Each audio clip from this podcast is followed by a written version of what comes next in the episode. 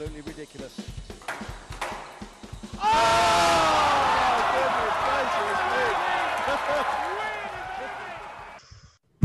Hello, everyone. Welcome to Around the Court Squash podcast. Christopher Sackley, Stuart Crawford. How you doing, fellas? Good, thanks. Up early this morning, nice and nice and early start to get as much squash in as possible. Playing or watching? What do you think? Of course, watching. Just had to check. First day of El Gouna. It's been a couple of months since our last big event, so I was excited.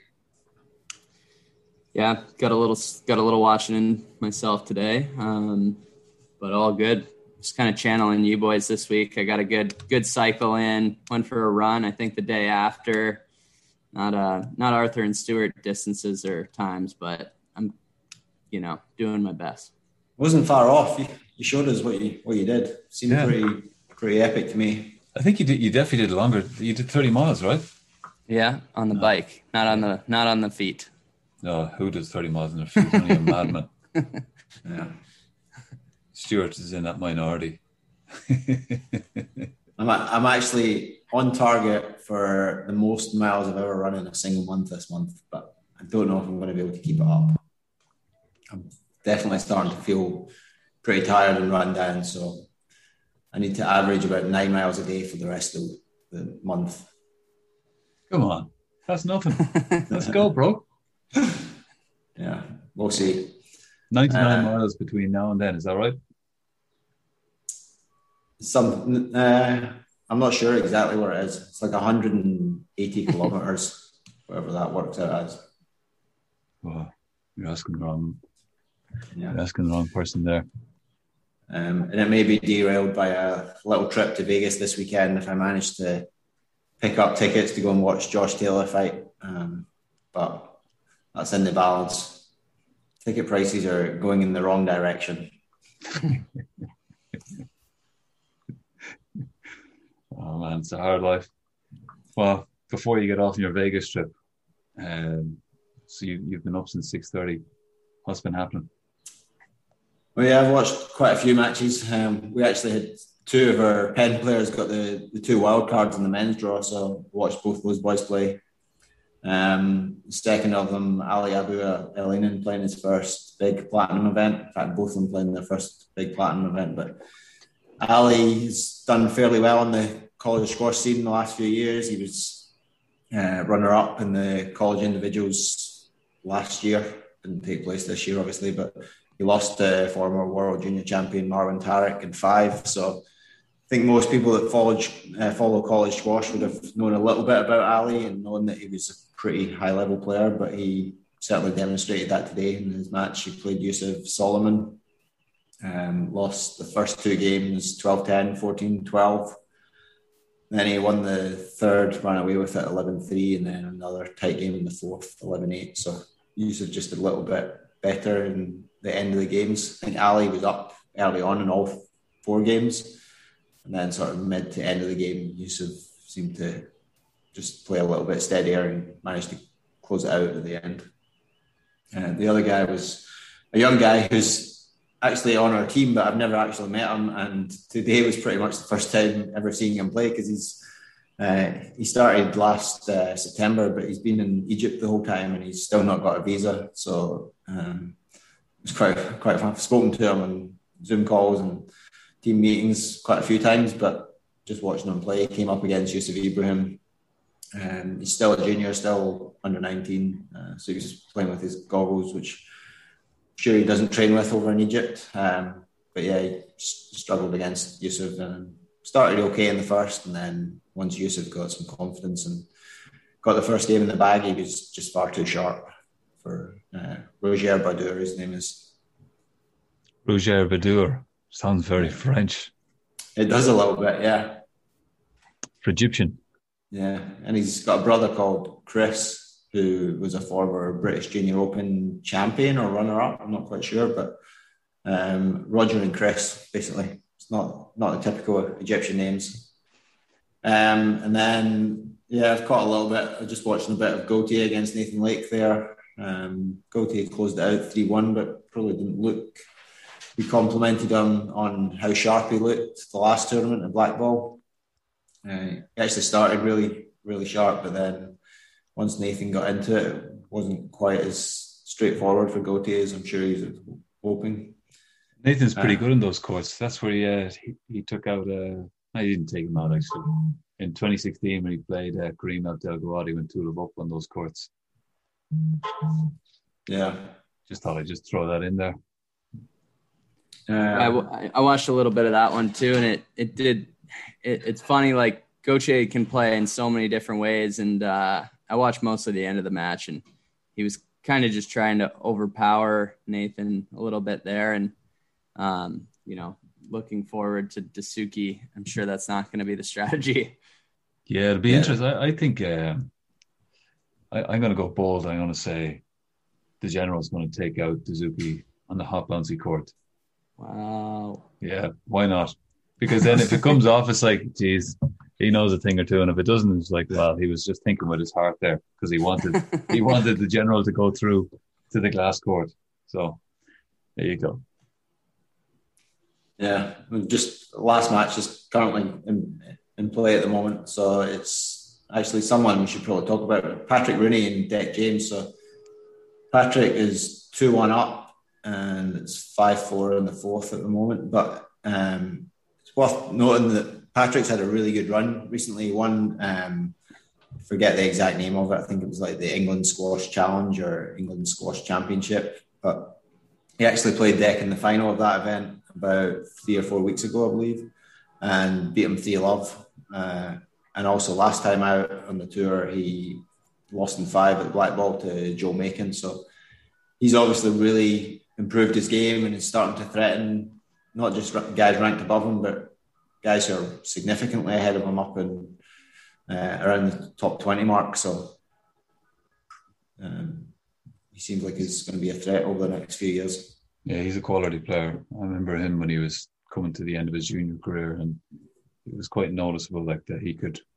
He had the potential back then. You could see the potential that he had to go really far. So, uh, and I know, he, like, like as you sort of mentioned, he won that tournament and gave Joel a good run. Um, the last event um, in Egypt, uh, I think, yeah. I mean, I, I would back him to beat James. He was two up. I saw the first two games. Um, Yeah, Dec just won the third 11 9. So we're now 6 5 in the fourth to Patrick. Um, but yeah, it's, it's funny. He was a good junior. He's still quite young, but he's sort of taken a few years to come through and work his way up. It's so tough at those lower levels in the sort of Challenger Tour and getting into some of the bigger events that even for someone with a pretty good junior career, it still takes two or three years just to work your way up the rankings, unless you're obviously Mostafa Asal or someone of that caliber. Yeah, I was going to say that there's a couple people that have seemed to be, you know, I knew their name, I've known their name for quite a long time, and they're, you know, starting to get some good breakthrough wins, and hurts all of us probably to see our main man Kleiny go down, but Shahjahan Khan's another guy. Like he's been playing that 5K and 10K circuit um, for you know as long as I can remember, because he's played a lot of the tournaments in North America. Um, you know, it's pretty pretty big win, uh, and there might be a couple people missing from this event because it seems like a few people that don't always get into the platinums are are in it. But yeah, it's I mean shows you know how long how long and how how much hard work it takes to to really break in this many good players. Leo Cardenas is another player that I keep expecting to have a big breakthrough. He seems to do really well on the sort of five and ten k events circuit. Uh, he's got a lot of tournament wins and titles from then, and then every time he steps up to these bigger events, I think he's going to be a bit of a threat. But again, he didn't really seem to challenge. He played Eain Yow today. Um, looked like it was fairly straightforward, although I didn't actually see the match, but just going by the score. yeah. But, but yeah, I've seen him play a reasonable amount, and he's a very good player, but just doesn't seem to be able to quite challenge the top guys. Yeah, Probably It just goes probably- to show how good those guys are, though, as well. And that when he's if he's playing the tournaments that he's, I mean, everyone's a good player, but you know, he, and he's coming through those. He's making semis, finals, and, and lifting a few uh, few trophies. But it's a different level when you get up against those guys, And I think because without the qualifying nowadays, you you probably get less of a chance to play the, just the level above. I think. Maybe I could be completely wrong, but it just seems to be like the slightly separate tours, the challenge tour and the main tour, that your opportunities to be exposed and to play the guys on the main tour or like the top 40, uh, give or take, are less. I wouldn't say few and far between, but definitely less than what they used to be. So maybe bridging that gap is just that little bit harder. Yeah, I'm just thinking in terms of like he, the last tournament he won in Texas, actually, about a couple of weeks ago, he beat uh, Nathan Lake in the final. And Nathan is starting to establish himself in these bigger events and show that he can challenge people. Just got a game off Gaultier and he had a good run to the last 16 in the Egyptian Open, I think it was last year. So it's strange that Nathan can obviously play at that level when he plays in these events. And Leo, when he plays Nathan in the smaller events, can beat him. I think he beat him free love actually as well. So um, he's clearly capable. What about is um what's what's Lionel's um sorry Lionel. What's Lionel Richie? How are you doing? Messi. Messi. We what what's his uh because I know like Nathan's kind of surrounded by a lot of like top class players. Like what's his kind of training environment like? Is he around players that is he getting that exposure and training maybe that could be one thing yeah I feel like he's been in been in Mexico and you know done well on this North American tour but yeah, I mean, it's uh, I think he's probably one of those guys who now has to start making the decision. You know, do I win these? Do I kind of win these smaller events, which which keeps him at a decent ranking and makes him some money, and you know, gets him, you know, keeps him maybe closer to Mexico, or like, is he does he start trying to go for these events where you might only get one match, you know, and you can con- kind of consistently pull really strong players in the first round? It's like I don't know. You're getting some exposure, but it's unless you're getting through a couple matches, you're not getting that much, uh, you know, for your bang for your buck. I guess you could say. I think it's also one of the problems with the, the current situation and the, the sort of lack of tournaments is there's nothing in the middle. So we obviously have these big platinum level events on Squash TV or some of the sort of not quite platinum, but just the level below that, but still attracting all the top players. And then we're starting to see more five and 10K events in the Challenger Tour. But there's nothing in between where someone like that can go as a maybe as a 916 seed and have a shot at uh, a top eight seed that isn't in the top 20 or 30 in the world. And then it's not quite as big a gap, if you see what I'm saying. So I think um, once those tournaments start to come back in the calendar, which hopefully will start to happen in the next sort of six to 12 months, maybe it'll be a little bit easier to incrementally move up and maybe win a small event, then play a medium sized event, and then also play a couple of bigger platinum events. Yeah. Speaking of the next six to 12 months, big news in the squash world. Sorry, slight complete tangent. But the world men's teams was moved from New Zealand to Malaysia. Confirmed for December 11th. Let's go. So that does that mean your st- training starts today for you, Irish national team? Listen, I never stop, bro. Yeah, I was gonna say. just doing a little, a lot, just just taking along, just taking along. Consistency is the key. Aye. I was gonna um, say, Stuart, what did what did you call that squash we were playing when we were up in Rhode Island? Just nothing. I didn't realize you were playing. I thought you were paying him for coaching. I was I was sharpening him up. I mean, it looked like he was just standing in one place and moving the ball around. I, I thought it was a hey, feeding pressure session. Yeah, I, yeah. Hey, I, I, got I got I got stats to prove it. I got heart rate. I got heart rate monitors to prove that I I gave him a good run. Yeah, but your heart rate monitor doesn't tell us anything. It's his heart rate monitor that matters. I know. We compared. okay, just just checking. Yeah see, sure. You see, my heart rate starts moving. I only need to move one or two steps to get the heart rate going. I was smart enough to stay well clear of that. It's a lot easier to throw these jokes out when you're not on court. oh, what a beautiful game. Um, so there's some good kind of uh, good matchups on the women's side in the second round. Um, nothing, nothing too crazy in the first round by the looks of it. Um, Yeah, I caught a little bit of handful of matches actually. I was quite disappointed in a few of the matches I, I watched a little bit, and then I was just just looking through the matches and looking at some of the match times. So there was quite a few really sort of one sided matches, which I think just highlights that there's maybe still a need for the the women's tour to get a little bit deeper. I know certainly at the top of the game, the depth is getting stronger in terms of the number of players that can really challenge for big events now. I think you can make a legitimate case that there's at least eight players that are now in contention to win most of these events. Um, and even outside that, there's probably, if you go down to like 16 to 20, those girls are also a real threat to those top eight players, even if they maybe can't back it up and win three matches back to back. Um, but it's noticeable that once you get down to maybe outside the top 40 or 50, there's certainly a big gulf in standard between like a, a player ranked 20 to 30 and a player ranked um, 50 to 60. Just, I think there was half of the matches today in the women's side of the draw were under half an hour, including three that were under 20 minutes. And I think the average was only 31 minutes per match, which compares to the, the men's matches were sitting at an average of about 50 minutes. Look at CFAX go here, huh? and I was gonna say, there's nothing nothing wrong with that, in my opinion. I think 30 minutes is my, you know, my sweet spot.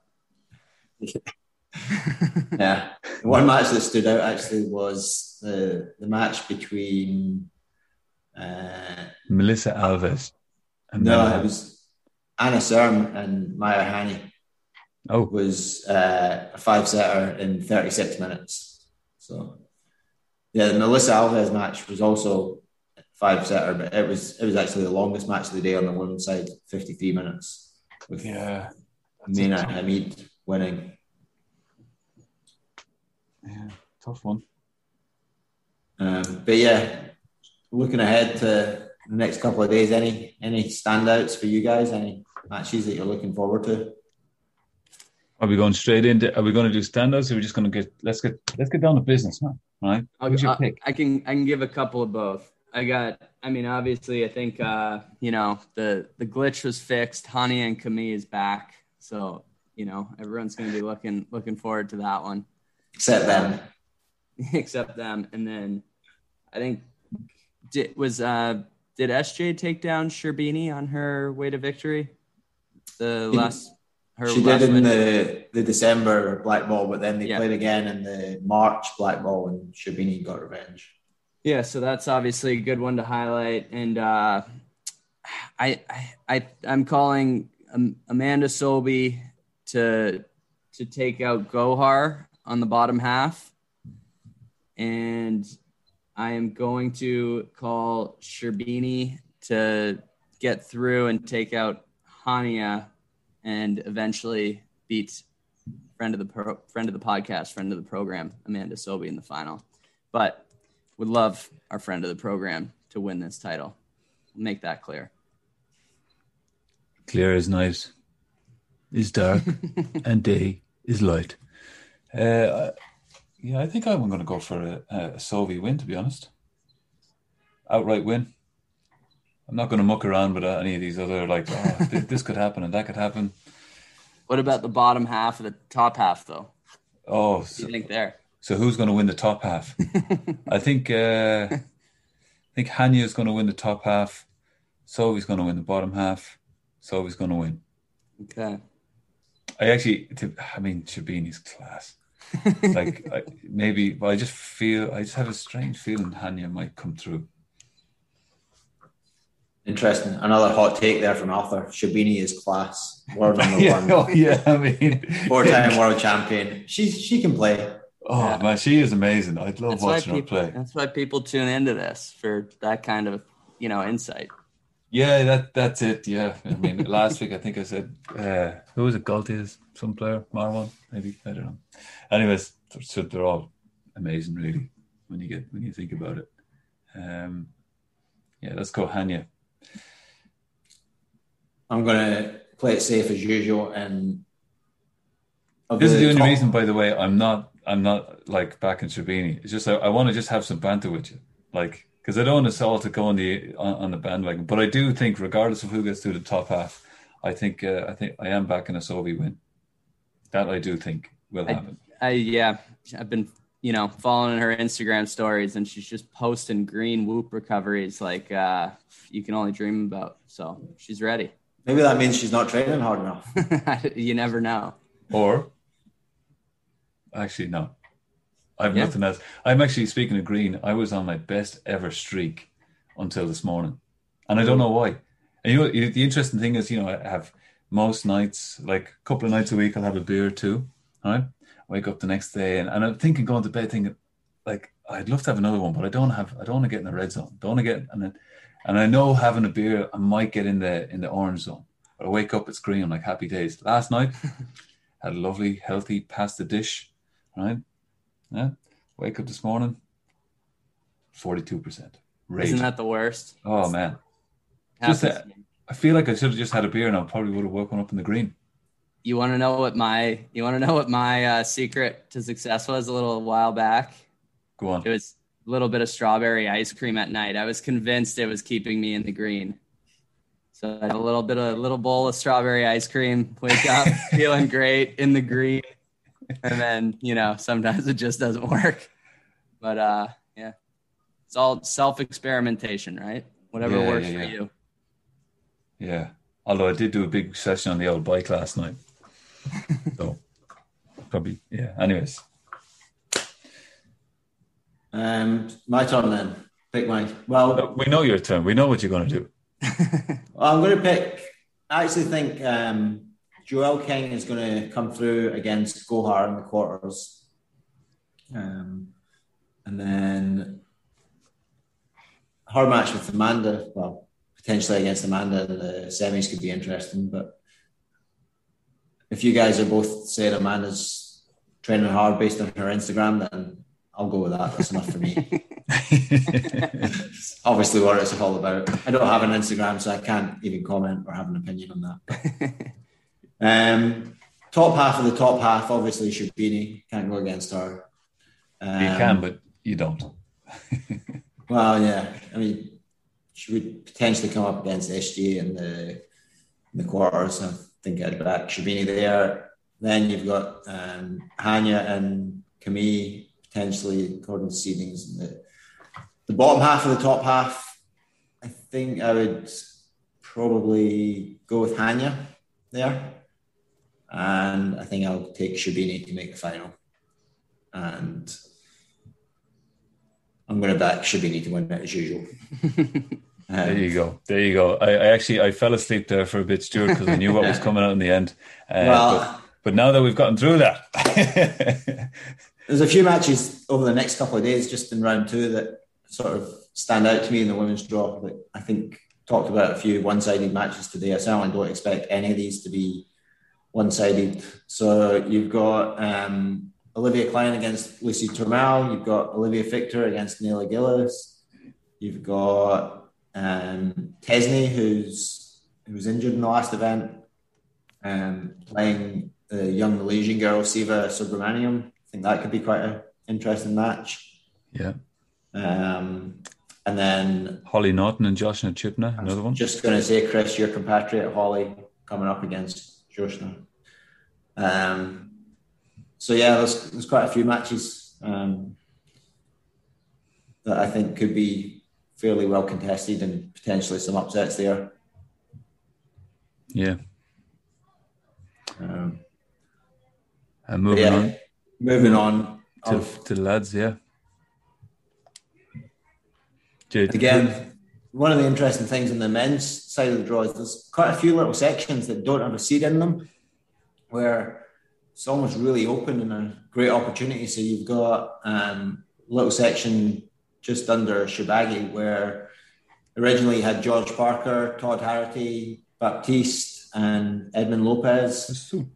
Uh, Todd Harity actually had a really good win, 3 love against George Parker. So he now plays your boy Arthur Baptiste, who came through against Edmund. But we've spoken in the past about how I'm not a, a huge fan of the way the seeding is done and how a 916 seed can potentially play a, a top eight seed before the last 16, but it does certainly op- open up the draw and create some opportunities for these guys. I'd say you were pretty happy to see Loban topped up against the first seed, though, right? No comment. um, yeah, it's just the luck of the draw there. But then you also have a few other sections where Patrick Rooney, who's now just confirmed is playing against Dec James, will play Dimitri Steinmann. So one of those two will make the last 16. I would guess, might be wrong, but I would guess that for either of them, that would be the first time making the last 16 of an event like this. Uh, you've also got Yusuf Ibrahim playing Eain Yow, again, two players outside the top 16. Good opportunity for one of them. And then the last little section like this was um, Alan Clyne, Shahjahan Khan, and uh, Desord against Victor Crouin. And Victor plays Shahjahan Khan in the in the last 32. So did you didn't? Did you mention uh, Rafa and Lucas? Oh yeah, sorry, missed that one at the bottom. Oh, I need to scroll down. Losing your touch, bro. My screen's too small. Small. yeah. Hey, listen, it's not the size of the screen; it's how you use it. Spending all your money on big trips to Vegas. That's true. Yeah. Go on, contemplating spending all your money on big trips to Vegas. I'd definitely take a small screen and a trip to Vegas over a bigger screen any day of the week. That's for sure. And you've made up your mind, so you got to book it after this, right? Um, but yeah, it's just I always wonder how players feel when they get drawn in those sections because obviously it creates a, a really good opportunity, but it also probably adds some pressure where you're suddenly thinking, oh, could be could be months or maybe even a year until I get another chance like this to make uh, a last 16 of a platinum event without actually having to beat a top 16 player. So it'd be easy to look ahead for sure. Yeah. I'd say they smell Look blood, at the old carrot dangling out in front of you. Like, yeah, I can reach that carrot. I can get that carrot. The old donkey and carrot. Donkey. You know, they say it's all about one match at a time. they do say that. I've never heard that before. I've heard it from just about every single PSA player that's ever been interviewed in the last three years. Except for Marwan. Yeah. Actually, if we if we want to start off with the predictions of what round will Marwan lose, because it's pretty obvious he's going to lose. I mean, there's no way that he's going to win the tournament. He's, he's not good enough. He's he got lucky in blackball last time. Uh, there you go, Marwan. If you do win, it's on all thanks to that. Yeah. Just fire in the belly. I mean, it's just a case of whether he loses second round, third round, quarters, semis. Interesting. It's it's yeah. it's it's the same draw as uh, same little quartet of um, Ali Farag had, right? A couple of months yeah, ago. It is. It's absolutely brutal. I mean, he's got Abouelghar and Asal just to make the quarters where he played the Suki. Yeah. Doesn't get much tougher than that. It's what he wants, baby. Yeah. It's a challenge, huh? okay, so what do we who do we like? Stuart, start us we can go in reverse reverse snake draft order. Okay, well top half I think um, I think Shorbagy is going to come through and take his revenge on Joe Makin after losing to him in black ball. Um, I think Marwan will come through and make the make the semis, but I'm going to predict Mohammed to win that one for the final. Are you well, saying that? Are you saying that for real or just to fire up Marwan? That's the real. Um, Marwan can make his own interpretation there. Uh, the one that interests me that we've not really seen at his best for a while now is uh, Gawad. So, so he could potentially come up against Paul Coll in the quarters, but he would have to get through. Well, he's got Sherbini tomorrow, and then he would have to play Zahed Salem, who beat him actually the last time they played in black ball. So, be interesting to see if he's recovered from whatever injury he had when he pulled out last time. Uh, and then, based just based purely on form, I would say Paul would have to be the favourite for that match. Seems like he's been playing fairly well and consistently, maybe not getting the breaks that you'd hope for with some tight defeats, but I'm going to back him to make the semis there against I'll play it safe again and go Tarek.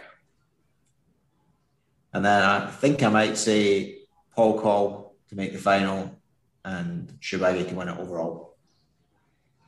I'm gonna go similar, but I'm gonna say Paul Coll to win it overall. I'm going to I just go straight for the win, straight for gold. I just had, I think, you know, he's had a couple of tough, like, unbelievable performances. Literally just came shy of a tiebreaker in the fifth here and there. I think in the law of averages, I think he's going to be, he's super consistent. He's going to put himself in that same position again.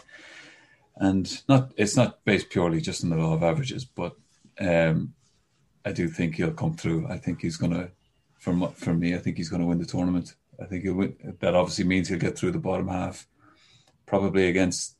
Well, I don't really know. Um, maybe Tarek, maybe him and Tarek in the semis, and then in the top half, a Shorbagy semi-final with um, Mohammed, Mohammed coming through as well. and I would say, I base that just Marwan's his preparations for this event have been um, not as ideal as he would have liked. And I think as much as he's more than capable of rising to the challenge, uh, he might save save himself for a World Open. There you go. Not save himself, but that's ridiculous. But you know what I mean. Yeah. Um, despite all that, despite his tough his tough little string here of um, of of uh, you know preparation, I think I got to go with Marwan after that conversation. The guy just fired me up. Um, I'm I'm to call him to win the event. I think obviously there's there's a lot of uh, there's a lot of roadblocks in front of in front of these these top guys, but um, I, I do think Paul is going to get through to the final. I think he's due, and I think I think if uh, Marwan gets through with Asal, who seems to be kind of he seems to kind of thrive in those early early round matchups against some of these big players. But uh, I think if he gets through Asal, he's going to win the whole event. And I do think I'm excited for the uh, for the brother brother semifinal if if it happens. It, uh, you know you can't help but think how it's tough. We just get Muhammad back in some of these big events, and then and then Ali not being in this one it is going to be exciting when you kind of have everyone back to full strength. You know, the other guy missing uh, seems to be Diego, who I think is working back from an injury himself. Um, so, yeah, it'll be exciting to you know see everyone in one draw. Hopefully, hopefully coming up in the near future. Any other little minor upsets that you, can see coming? one that stands out to me is that I can see Gregoire Marche making the quarters, which I believe would be his first quarterfinal of uh, this size of tournament. I think he he beat Miguel the last time they played in blackball again. I mean, it feels like every recent result was at blackball, whether it was the last one or the one before that. Um, but I can see him beating Miguel again and then going on to to win against whoever comes up against next whether it's Tandra or Lucas Serme. That would potentially take him through to the quarters where he'd possibly play Tarek if Tarek comes through his section.